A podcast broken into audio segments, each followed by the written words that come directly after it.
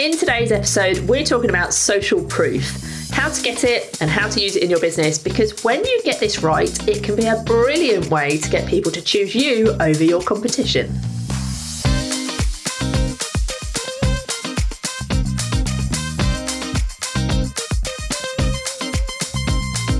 Welcome to J F D I with the two Lauras. This is the podcast for freelance social media marketers where we share tips, advice and opinions on business and marketing.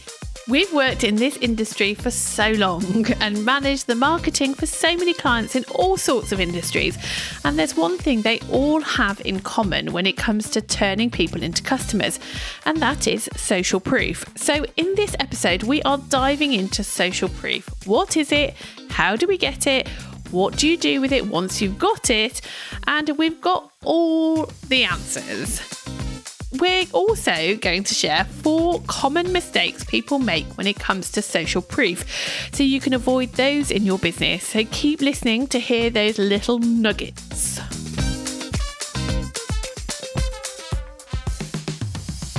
Okay, let's start then with what the hell is social proof? If someone's listening, thinking, I don't even know what you're talking about, let's just go back to basics. What is social proof?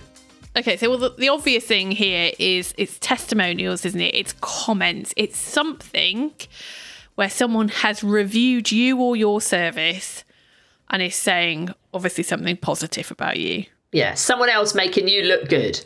Yeah, exactly.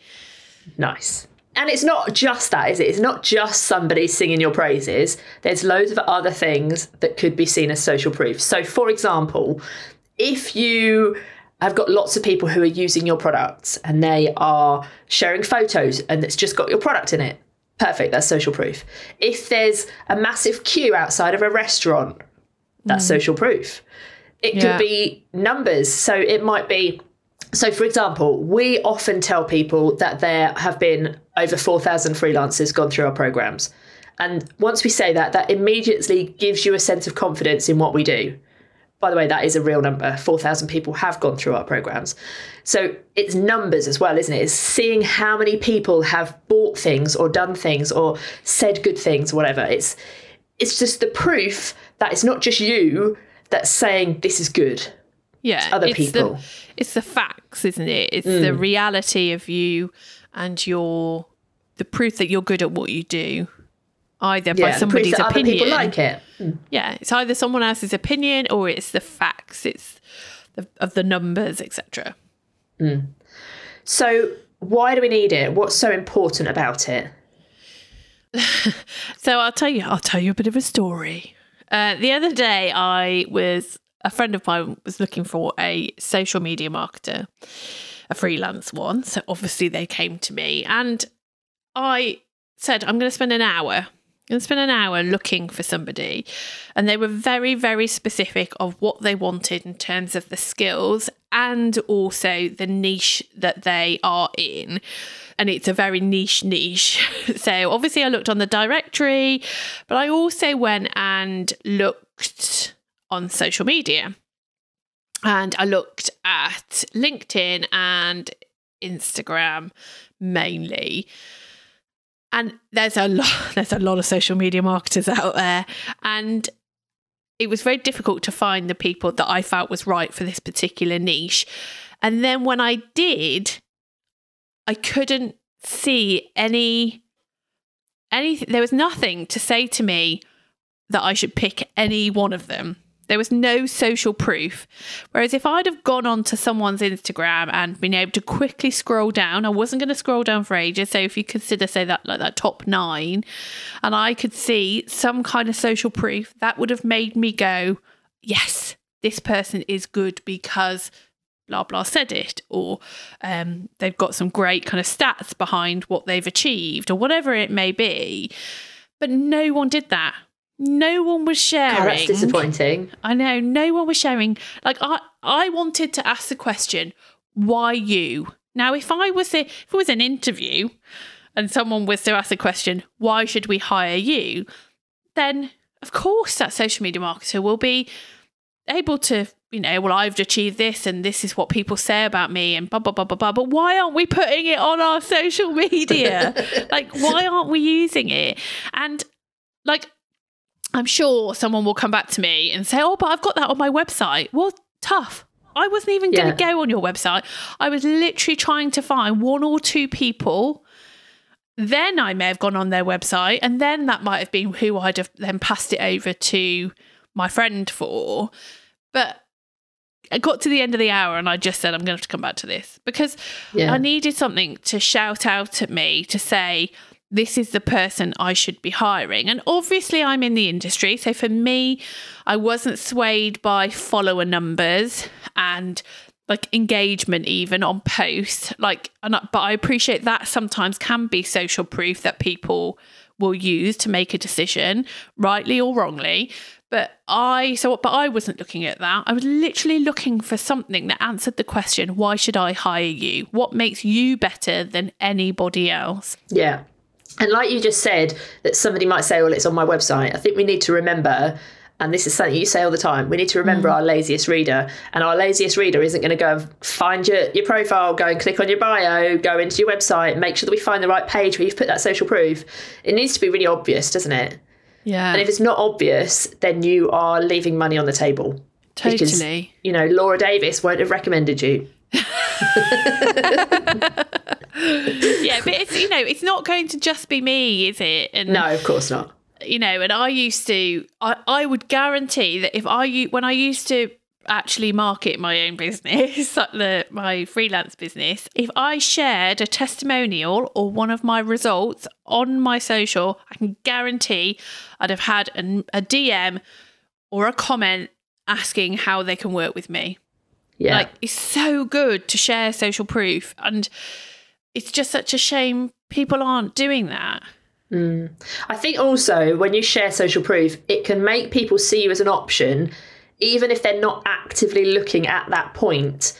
So you then stick on their radar, because yeah, you might yeah. have shared, maybe you shared some, I don't know, Facebook ads stats or something, and they've seen that and thought, oh, Facebook ads was something that I was thinking about doing in three months.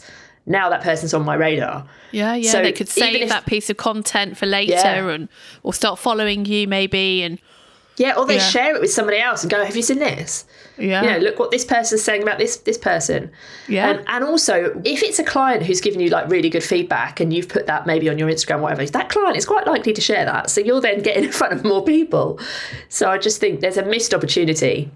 And if you work within a very specific niche, and Sally from the hairdresser, say your niche is hairdresser. I don't know why we keep referring to hairdressing in our podcast at the moment, but um, so Sally from the hairdressers has done a review, and you've put that out there on your socials, and Sally's competitors or even just another hairdresser will go, oh, hang on, well, I'm not getting those results with the person I'm using, or I don't even have a social media marketer. I want to be as good as Sally, so I need this person too. So it really can make such a difference. Yeah, totally agree. So how does somebody actually get social proof?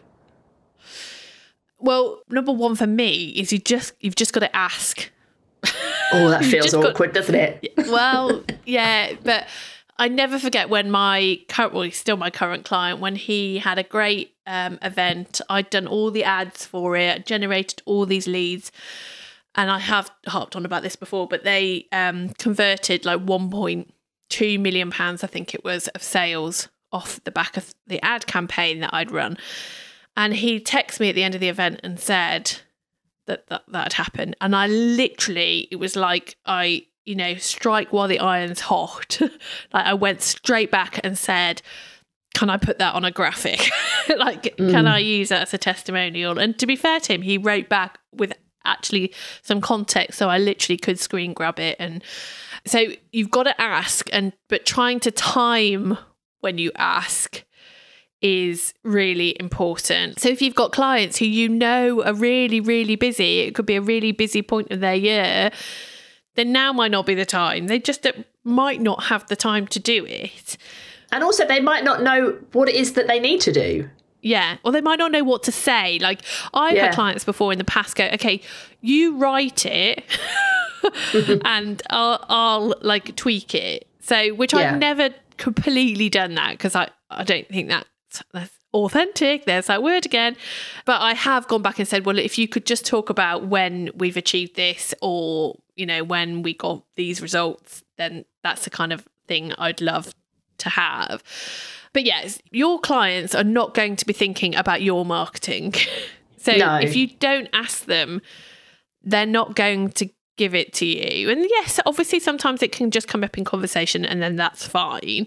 And it might be just comments they leave somewhere and, and that is fine. But if you're actually wanting like a review, like a testimonial that you can put on your website, put on a graphic, all of that jazz, then you just ask for it and it doesn't have to be difficult. And I would say don't wait until the end of working with somebody to ask them for a review. You need yeah. to ask them when when you're getting good results for them and when the, the relationship is going well. And I see a lot of people who are like, oh, I'm finishing up with my client, I need to ask for a review. Well, you should have done that before. Why are you waiting until you've finished up? That's not the best time. Um, but I think the key point here is that you need to ask. And so on that note, we would love some social proof from you. Um, we would love it if you would leave us a review and let us know what you think about the show so that we can then share that on our socials and in the podcast. So, yeah, rate and review wherever you're listening and listen out for us saying your name on the podcast in the future. Yes, please. Thank you.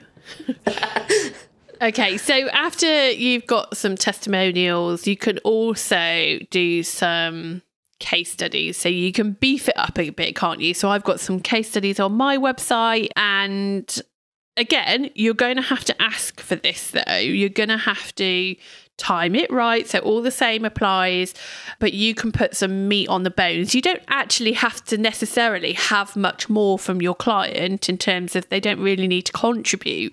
But I would ask their permission, especially if you're going to be using it on a website.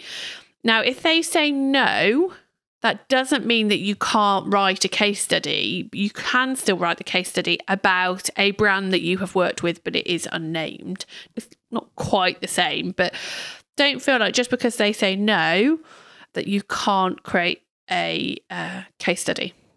Yeah. And I think those two things are quite almost labour intensive and feel a bit awkward, but there are plenty of other ways that you can get social proof without it having to feel like that. So it could just be like screenshots of things that are going well. Screenshots of data with customer details taken out can sometimes just prove that you're doing a good job. Maybe there's no good context in them, so they're not fantastic, but somebody seeing them will just see a little snapshot and think, oh, okay, it looks like that person's doing a good job. It could be that you just ask questions on a post, and when people say nice things, those comments become social proof, and you keep, com- you know, screenshots of those and use those in different um, places. Little tip for that, by the way. If you're taking screenshots of things, take them on mobile, because then you know that they're always sized right for mobile. Anytime I see somebody where they screenshot it on desktop and then you try and read it on mobile, it's impossible to read. So always screenshot on a, a phone. That is a good tip. Thanks. The other thing you can do is to just ask questions like, have you used this? And when people are like, yeah, I have, I have, I have, that's good social proof. Yeah. You know, if, especially if you've got products or services and what have you. The comments people can leave generally on on your social media can be brilliant social proof. Mm. Like we get this a lot, don't we? We've had some yeah. lovely positive comments about the podcast recently that have been on comments on our socials, and we're forever screen gra- screen grabbing them. Um, so don't just assume you can only use like a formal testimonial. If someone says, oh, I've just been to your masterclass and it was amazing, or I've just, you've just done an audit for me and it's literally changed my life mm. in a comment, then that is amazing. Like, take a screen grab. Yeah, stories, when people have tagged you in stories of, oh, that, you know, did you see this brilliant post? I've used this tip. It was it was great. Screen grab it. It. They don't have to be talking about your specific services in order for it to be good social proof. They could be talking about your free content. They could be talking about an email you've sent. They could be talking about yeah. podcasts that you've been on. It's all of that stuff is really good social proof.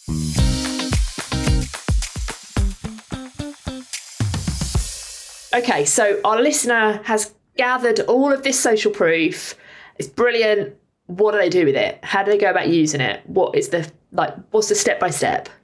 Well, Firstly, they need to have a system. So they need to record if they have permission to share. So if they don't have permission, they can then go and get the permission. Or in some situations, you could share without the person's name or identifying information, but you need to record whether you've got the permission or not. Yeah, because I suppose if you've screenshot something today and you come to use it six months from now, you're not going to remember whether Joe Bloggs said, yeah, you can use that or not. You need to have that recorded. Yeah, totally. And then when you share it, you should have somewhere to write down when the last time you shared it was. So you can make sure that you're kind of rotating that social proof, that you're not just putting the same thing out all the time. Um, so being able to document when you've shared it would be super, and where super as well, probably. Yeah, that's a good point. Yeah, because you don't want to u- always use the same one on Twitter, for example, and a different one on LinkedIn. They, yeah, you need to record where they were shared too. Yeah. And so, okay, so you've recorded all of that information. You know, like all of that stuff. Then what? Okay, well, you can share anything in the form of content, so you can use it to create content for your own social. So if someone has said something nice about you, then you could literally just share that piece of content as a positioning piece. But you could also use that social proof to back up something that you're saying. So it provides maybe a bit more value, that you're actually teaching something maybe on some content, and you can say, as shared here by blah blah, this is what they thought of it, for example. So it doesn't just always have to be taking a testimonial, chucking it on a graphic and putting it out there, although there's nothing wrong with that. But there, you can also use it to weave into your more value-based content as well. There's also opportunities to use your, if you think back to what we were saying before about how when someone is looking for you, where is it that they might want to see that social proof? So, for example, if you're an Inner Hub member and you've got a listing on our Meet the Social Pro directory, then go and add it in there. That's a classic example where people have a lot of choice and they're looking for the reasons of why it should be you. That's a good tip. Thanks. Lots of good tips on this podcast. You could add it to your email signature. Um, again, that's just giving people confidence that maybe they're engaging with you on email. They're thinking, yes, this is the right person because it's on a on an email signature. If you're on LinkedIn, and I was thinking this because this is specifically one of the platforms I was looking for someone the other day, in those featured, what do you call it? Is it featured? Fe- featured? Featured, featured content, section? Featured post? I don't really Fe- know what they call it. The, The featured area at the top of your LinkedIn profile, you can have testimonials there. You could then link it to your case studies if you have any. So, and that's right at the top of your feed. So it's easy for somebody to um, spot that when they're, again, thinking, why you? Um, nice. If there's space, if you've got some short, snappy, amazing review, you could even try like and get Laura that in- Davis is amazing, that sort of thing. Perfect. Yeah, I'll go pop that on there now. I'll write that later uh, for you. Yeah, thanks. So you can go and pop that in your bios. Again, it's giving people confidence. It's making you stand out from somebody different. So there are lots of different ways that you can use testimonials. Um, But just make sure that you're kind of rotating them, as we've mentioned, making sure that you're making note of where you've shared them and when you've shared them. So you can just make sure that you've got some kind of system in place to rotate these. But that's just a few ideas. I'm sure there are plenty of other creative ways in which you can share your social proof. But the most important thing is that you should be sharing it.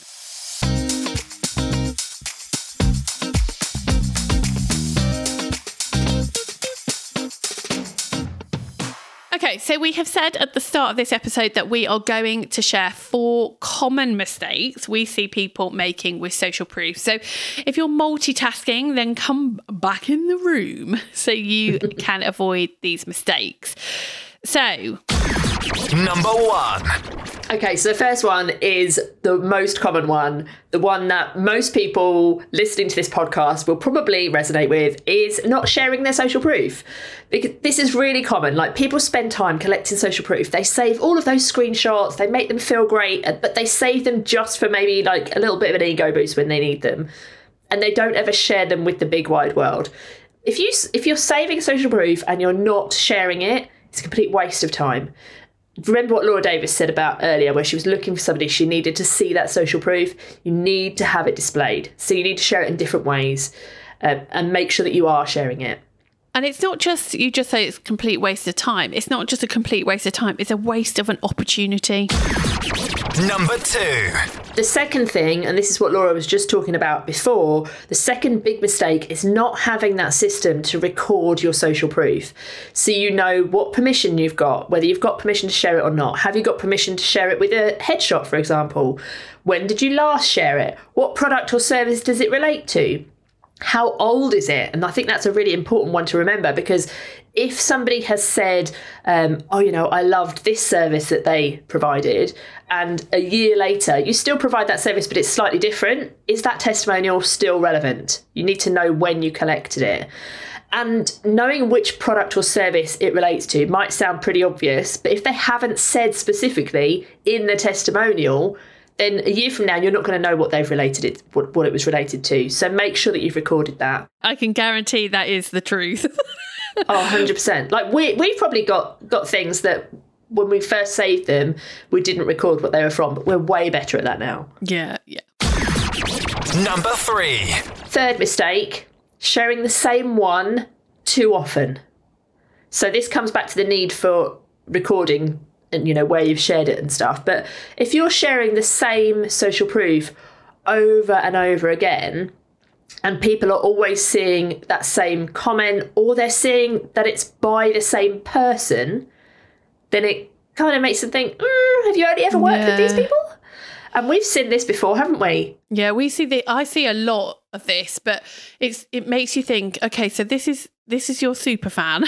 Like, mm, who else yeah. are you working with? It doesn't make me think that you're having um, or they're having a big, wider impact on lots of different people um, yeah. because it's just one person whose social proof is being shared all the time. Yeah. Even if it's a different comment, if it's from the same person, mm. then it doesn't have as much impact. And I think also there's just something to be said about the diversity of the people who are, you're sharing social proof from is also really important. Those yeah. people, if they all look exactly the same and you're trying to attract people who don't look like them, then you're missing something, and those people are not going to think you're you're for them. So let's be inclusive. It's, yeah, it's not just from an inclusive perspective, from a the physical perspective. It's also from they need to be able to resonate and see themselves regardless uh, mm. that they fit with you or fit with your brand. Um, so, yeah, they need to. So variety and, yeah, being as inclusive as possible is always a good thing. Yeah, and obviously make sure that you've recorded when you last shared it. Number four.